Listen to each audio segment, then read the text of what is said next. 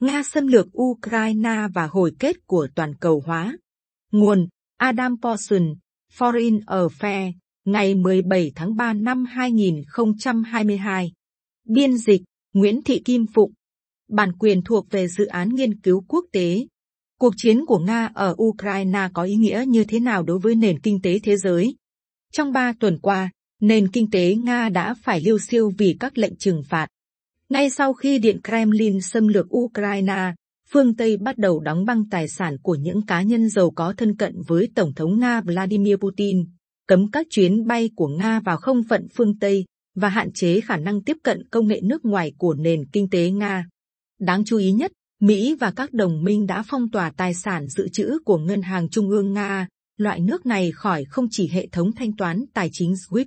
mà còn cả các thể chế cơ bản của tài chính quốc tế, bao gồm tất cả các ngân hàng nước ngoài và quỹ tiền tệ quốc tế. Kết quả là giá trị của đồng rúp sụt giảm, tình trạng thiếu hụt gia tăng khắp các bộ phận của nền kinh tế Nga và chính phủ nước này dường như sắp vỡ nợ trái phiếu ngoại tệ. Dư luận và nỗi sợ bị ảnh hưởng lây từ lệnh trừng phạt đã buộc các doanh nghiệp phương Tây ồ ạt rời Nga. Chẳng bao lâu nữa, Nga sẽ không thể sản xuất các nhu yếu phẩm cho quốc phòng lẫn tiêu dùng vì nước này thiếu các thành phần đầu vào thiết yếu. Phản ứng của thế giới dân chủ đối với hành động xâm lược và tội ác chiến tranh của Moscow là đúng đắn, cả về mặt đạo đức và an ninh quốc gia. Điều đó quan trọng hơn hiệu quả kinh tế. Nhưng những hành động này quả thật mang lại hậu quả kinh tế tiêu cực, vượt xa sự sụp đổ tài chính của Nga. Chúng sẽ kéo dài và chẳng mấy tốt đẹp. Trong 20 năm qua, có hai xu hướng đã và đang làm sói mòn toàn cầu hóa trên hành trình được cho là không ngừng nghỉ của nó. Thứ nhất, những người theo chủ nghĩa dân túy và chủ nghĩa dân tộc đã dựng lên các rào cản đối với thương mại tự do, đầu tư, nhập cư và sự lan truyền các ý tưởng, đặc biệt là ở Mỹ. Thứ hai, việc Bắc Kinh thách thức hệ thống kinh tế quốc tế dựa trên luật lệ và các thỏa thuận an ninh lâu đời ở châu Á đã khuyến khích phương Tây dựng lên nhiều rào cản ngăn không cho kinh tế Trung Quốc hội nhập. Cuộc xâm lược của Nga và các lệnh trừng phạt sau đó sẽ làm cho tình trạng sói mòn này thậm chí còn tồi tệ hơn. Có nhiều lý do để giải thích cho điều đó. Đầu tiên, Trung Quốc đang cố gắng hướng đến một phản ứng không mang tính đối đầu đối với cuộc xâm lược của Nga. Cả hệ thống tài chính và nền kinh tế thực của Trung Quốc đều đang tuân theo các lệnh trừng phạt vì khả năng bị trả đũa kinh tế nếu nước này tài trợ hoặc tiếp tế cho Nga, chưa nói đến việc cứu giúp Moscow thoát khỏi trừng phạt. Nếu Trung Quốc không tham gia đầy đủ việc phong tỏa nền kinh tế Nga, các chính sách chống Trung Quốc ở phương Tây sẽ càng gia tăng, làm giảm khả năng hội nhập kinh tế của nước này. Thứ đến, các quốc gia e ngại trở thành đối tượng bị ảnh hưởng bởi sức mạnh kinh tế của Washington, nhất là giờ đây Mỹ tái thể sức mạnh của họ. Hiện tại, các hành động kinh tế của Mỹ là chính đáng và có rất ít rủi ro rằng các nước không xâm lược Ukraine sẽ đi ngược lại các chính sách của Mỹ. Nhưng trong lần tới, Mỹ vẫn có thể ích kỷ hơn hoặc thất thường hơn.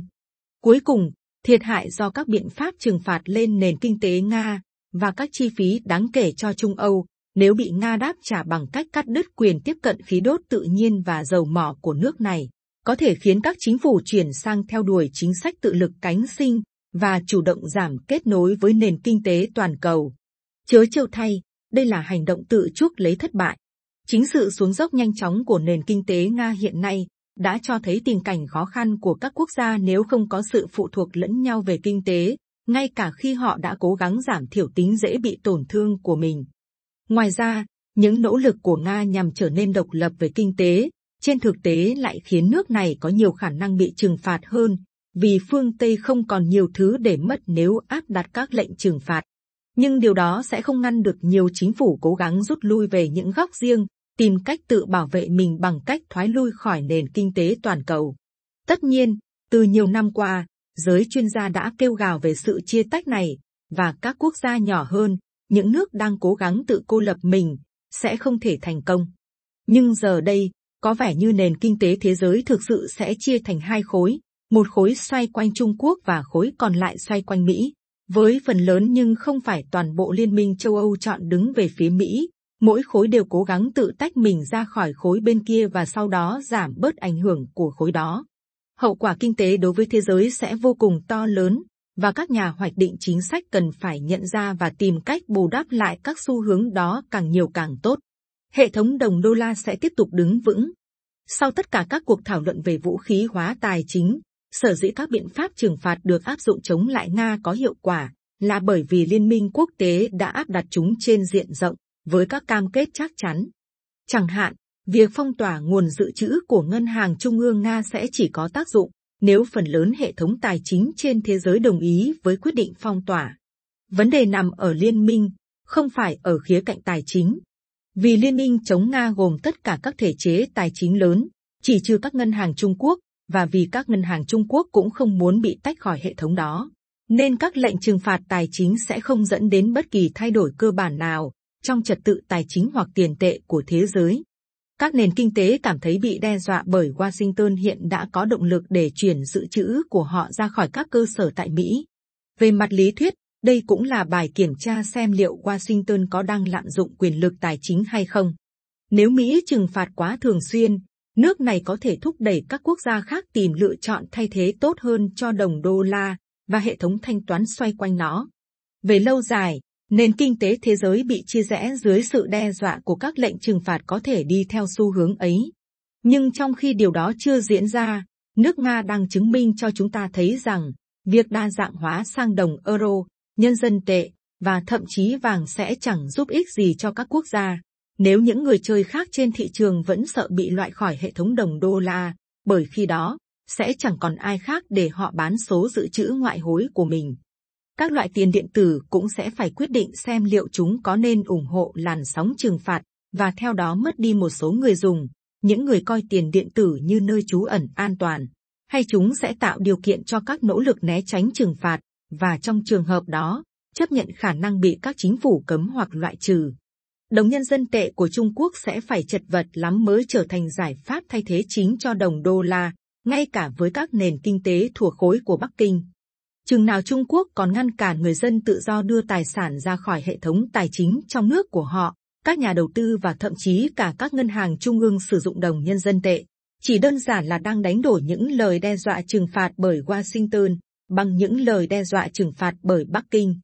Trung Quốc có thể giải quyết vấn đề này bằng cách cho phép đồng nhân dân tệ được tự do chuyển đổi, thay vì bị kiểm soát chặt chẽ.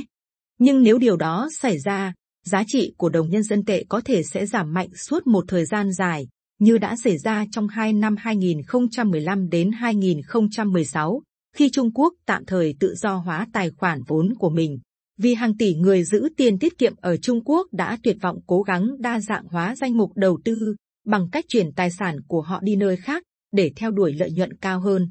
Tất nhiên, nhân dân tệ vẫn có thể trở thành đồng tiền dự trữ cho các nền kinh tế nhỏ nơi Trung Quốc thống trị, và cho các quốc gia bị bài xích, những nước thực ra không còn lựa chọn nào khác. Tuy nhiên, hành động đó chẳng giúp được gì nhiều cho việc đa dạng hóa đầu tư hoặc tạo ra lợi nhuận cho các khoản tiết kiệm của Trung Quốc. Nó thậm chí còn có thể phản tác dụng khi gắn hệ thống tài chính của Trung Quốc với sự bất ổn tài chính của các quốc gia khác. Điều đó không có nghĩa là sẽ không có gì thay đổi về mặt tài chính. Khi chia rẽ kinh tế càng trở nên sâu sắc bởi chia rẽ quyền lực cứng, các chính phủ sẽ càng gắn hệ thống tài chính của họ với nhà bảo trợ quân sự chính của họ. Tỷ giá hối đoái cố định có xu hướng theo sau các liên minh quân sự, như tôi đã lập luận hồi năm 2008. Thế giới đã chứng kiến điều này ở khắp châu Phi, Mỹ Latin và Nam Á trong thời kỳ chiến tranh lạnh, khi các chính phủ thay đổi đồng tiền mục tiêu trong tỷ giá hối đoái cố định của mình, sau khi quyết định liên kết với Liên Xô hay Mỹ. Dù điều đó có nghĩa là, trên thực tế, sẽ có một số nước gia nhập hoặc thoát khỏi khu vực đồng đô la, nhưng nó không tạo ra một loại tiền tệ thay thế thực sự hấp dẫn. Sụp đổ. Do đó, cuộc xâm lược Ukraine và các lệnh trừng phạt sẽ không dẫn đến những thay đổi tài chính lớn đối với nền kinh tế toàn cầu. Nhưng chúng sẽ đẩy nhanh tốc độ sói mòn của toàn cầu hóa, vốn đang diễn ra, một quá trình sẽ có những tác động rộng khắp. Giữa bối cảnh kết nối kinh tế lỏng lẻo hơn, thế giới sẽ chứng kiến xu hướng tăng trưởng thấp hơn và đổi mới ít hơn. Các công ty và ngành công nghiệp đang hiện diện trong nước sẽ có nhiều lợi thế hơn trong việc yêu cầu các biện pháp bảo hộ đặc biệt. Nhìn chung, lợi nhuận thực tế từ đầu tư của các hộ gia đình và các tập đoàn sẽ giảm xuống. Để hiểu lý do tại sao lại như vậy, hãy xem xét điều có thể xảy ra với chuỗi cung ứng. Hiện tại, hầu hết các công ty công nghiệp và nhà bán lẻ đều có nguồn cung cấp của từng nguyên liệu đầu vào, hoặc từng bước quan trọng trong quy trình sản xuất, đến từ một hoặc một số nơi riêng biệt nhất định. Có một logic kinh tế mạnh mẽ dẫn đến việc thiết lập chuỗi cung ứng toàn cầu theo cách này, với tương đối ít sự dư thừa. Phương pháp này không chỉ giúp tiết kiệm chi phí, bằng cách khuyến khích các công ty và nhà máy chuyên môn hóa, nó còn giúp tăng quy mô sản xuất và mang lại lợi thế về tiếp thị và thông tin địa phương. Tuy nhiên, xét đến thực tế địa chính trị và tình hình đại dịch hiện nay, các chuỗi cung ứng toàn cầu này có thể không còn đáng để các nước phải chịu rủi ro nếu chúng dựa vào các điểm nghẽn cụ thể, nhất là ở các quốc gia bất ổn chính trị hoặc không đáng tin cậy. Các công ty đa quốc gia, với sự khuyến khích từ chính phủ, sẽ bảo vệ bản thân bằng cách xây dựng các chuỗi cung ứng dự phòng ở những địa điểm an toàn hơn. Giống như bất kỳ hình thức bảo hiểm nào khác, hành động này bảo vệ công ty khỏi một số rủi ro bất lợi, nhưng nó là một loại chi phí trực tiếp, không mang lại lợi nhuận kinh tế ngay lập tức. Trong khi đó, nếu các công ty của Trung Quốc và Mỹ không còn phải đối mặt với sự cạnh tranh lẫn nhau, hoặc cạnh tranh từ các công ty bên ngoài khối kinh tế của chúng, nhiều khả năng chúng sẽ hoạt động kém hiệu quả hơn, và người tiêu dùng sẽ chẳng còn nhận được các sản phẩm đa dạng và đáng tin cậy nhiều như hiện tại. Khi người tiêu dùng là chính phủ, các doanh nghiệp được bảo hộ trong nước thậm chí càng dễ rơi vào lãng phí và gian lận hơn, vì hợp đồng chính phủ thường có ít cạnh tranh hơn.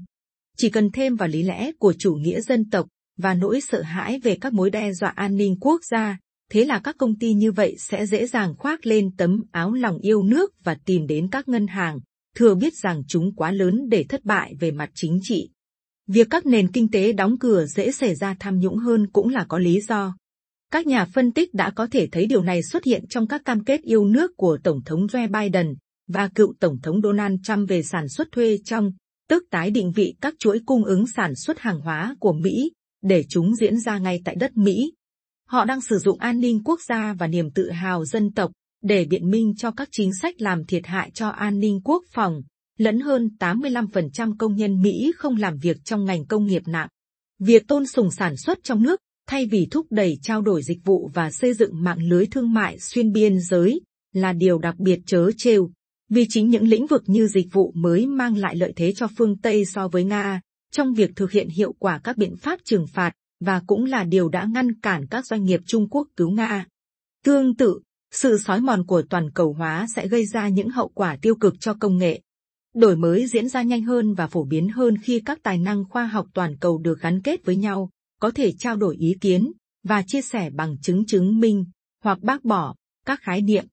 Nhưng có một lý do thuyết phục về mặt chính trị, khiến các quốc gia cố gắng đảm bảo rằng chỉ các đồng minh mới có quyền tiếp cận công nghệ của họ, ngay cả khi các hạn chế không liên quan rõ ràng đến quân sự. Kết quả có thể sẽ là sự suy giảm trong đổi mới, khi các cơ quan nghiên cứu của Mỹ và phương Tây mất đi nhiều sinh viên và nhà khoa học tài năng người Trung Quốc và Nga. Sự sói mòn ngày càng mạnh mẽ của toàn cầu hóa sẽ ngày càng làm giảm lợi nhuận tư bản trong nền kinh tế thế giới, và điều này sẽ xảy ra ở cả hai phía của chia rẽ kinh tế. Số nơi mọi người có thể đầu tư tiền tiết kiệm của mình sẽ ít đi, làm giảm phạm vi đa dạng hóa và giảm mức lợi nhuận trung bình.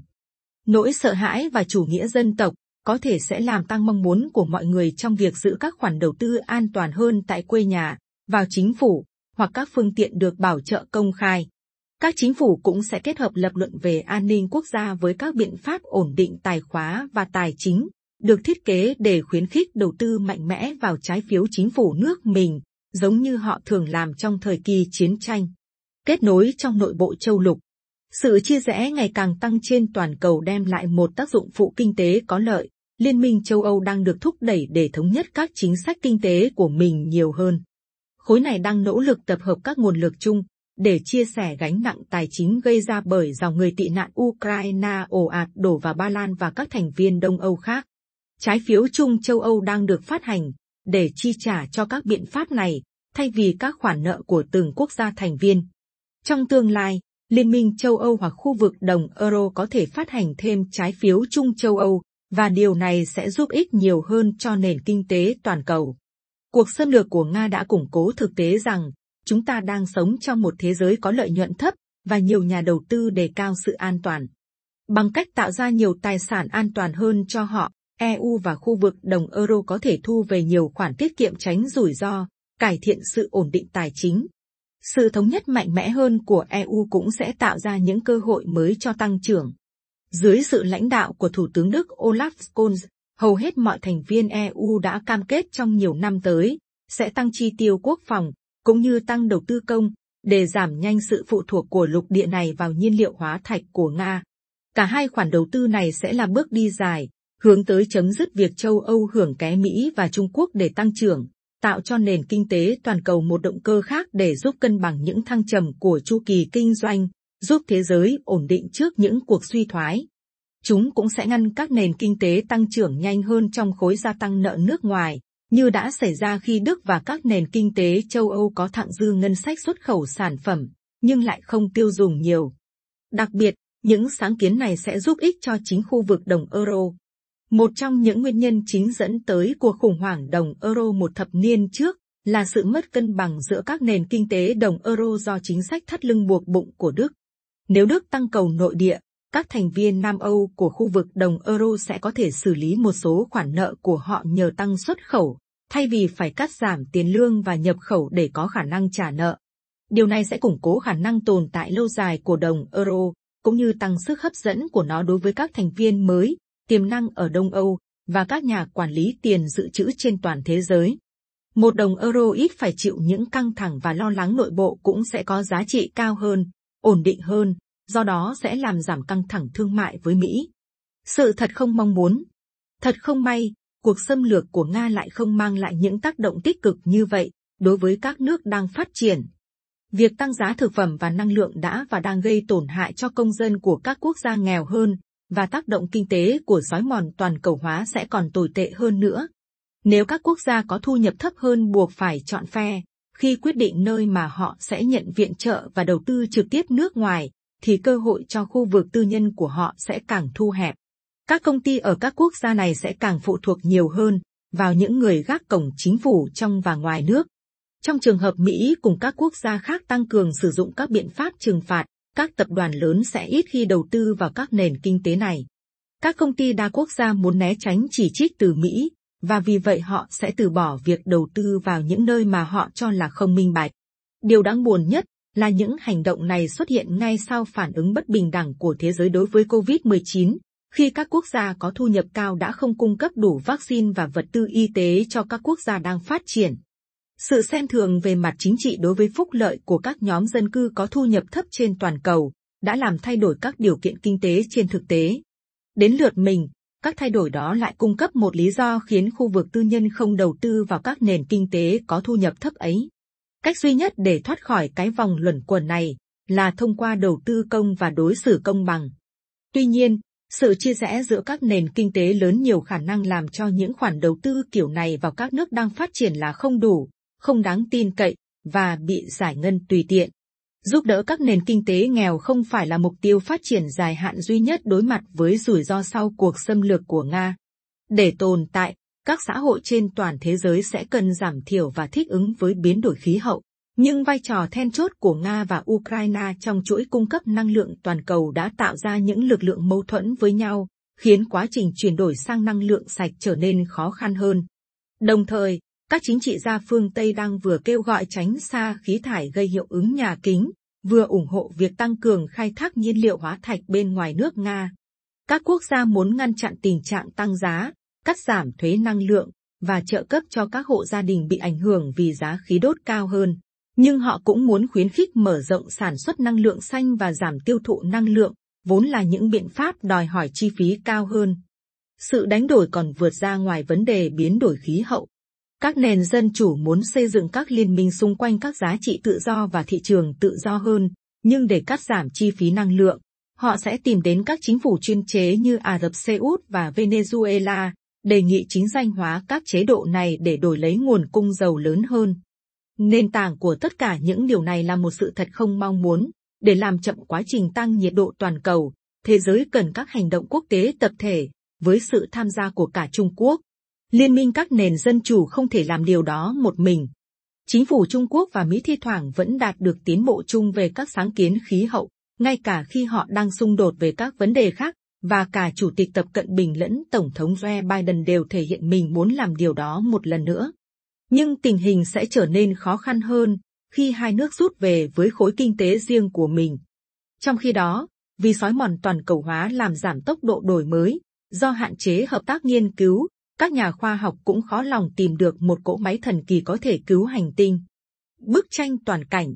Việc ngăn chặn sự sói mòn của toàn cầu hóa vốn đã khó, và hành động xâm lược Ukraine của Nga khiến nó càng khó hơn. Trong lúc các chính trị gia ở Mỹ và các nước khác còn đang thêu dệt những câu chuyện sai lệch rằng mở cửa kinh tế có hại cho người lao động, thì cuộc xâm lược của Nga và các lệnh trừng phạt đã đẩy Trung Quốc và Mỹ ra xa nhau hơn. Tuy nhiên, các nhà hoạch định chính sách không phải là đã hết cách. Các biện pháp trừng phạt tài chính đối với Nga rất hiệu quả, bởi vì chúng được áp đặt bởi một liên minh mạnh mẽ, gồm các nền dân chủ có thu nhập cao hơn. Nếu Australia, Nhật Bản, Hàn Quốc, Anh, Mỹ, Liên minh châu Âu và các nền kinh tế thị trường quan trọng khác có thể vận dụng chính những nguồn lực mà họ đã sử dụng để trừng phạt Nga vào việc giúp đỡ nền kinh tế, thì họ hoàn toàn có thể ngăn chặn sói mòn, có thể bằng cách khuyến khích Trung Quốc tham gia kết nối. Để làm được như vậy, giới quan chức phải theo đuổi một loạt các chính sách. Họ có thể bắt đầu bằng cách tạo ra một thị trường chung giữa các nền dân chủ, rộng và sâu nhất hết mức có thể, gồm hàng hóa, dịch vụ và thậm chí cả cơ hội lao động. Họ phải tạo ra các tiêu chuẩn chung để sàng lọc đầu tư tư nhân xuyên biên giới vì lý do an ninh quốc gia và nhân quyền. Họ nên tạo ra một sân chơi tương đối công bằng giữa các đồng minh để có thể thúc đẩy cạnh tranh lành mạnh Điều này sẽ xoa dịu các tác dụng phụ tồi tệ nhất của chủ nghĩa dân tộc về kinh tế, tham nhũng, sự cố thủ của các quan chức đương nhiệm và lãng phí. Các nhà hoạch định chính sách cũng phải thiết lập một mặt trận đầu tư công bền vững, kéo dài nhiều năm trong liên minh phương Tây nhằm giảm bớt sự mất cân bằng giữa các nền kinh tế và nâng cao lợi nhuận tổng thể từ đầu tư. Các nền dân chủ trên thế giới không thể đảo ngược mọi sự chia rẽ gây sói mòn nền kinh tế toàn cầu xảy ra do hành động xâm lược của Nga và sự ủng hộ ngầm của Trung Quốc. Họ không nên muốn làm như vậy, bởi một số hình thức bạo lực cần phải được đối phó bằng sự cô lập về kinh tế. Nhưng họ vẫn có thể tìm cách bù đắp cho các tổn thất này và giúp hành tinh trở nên ổn định hơn trong quá trình đó.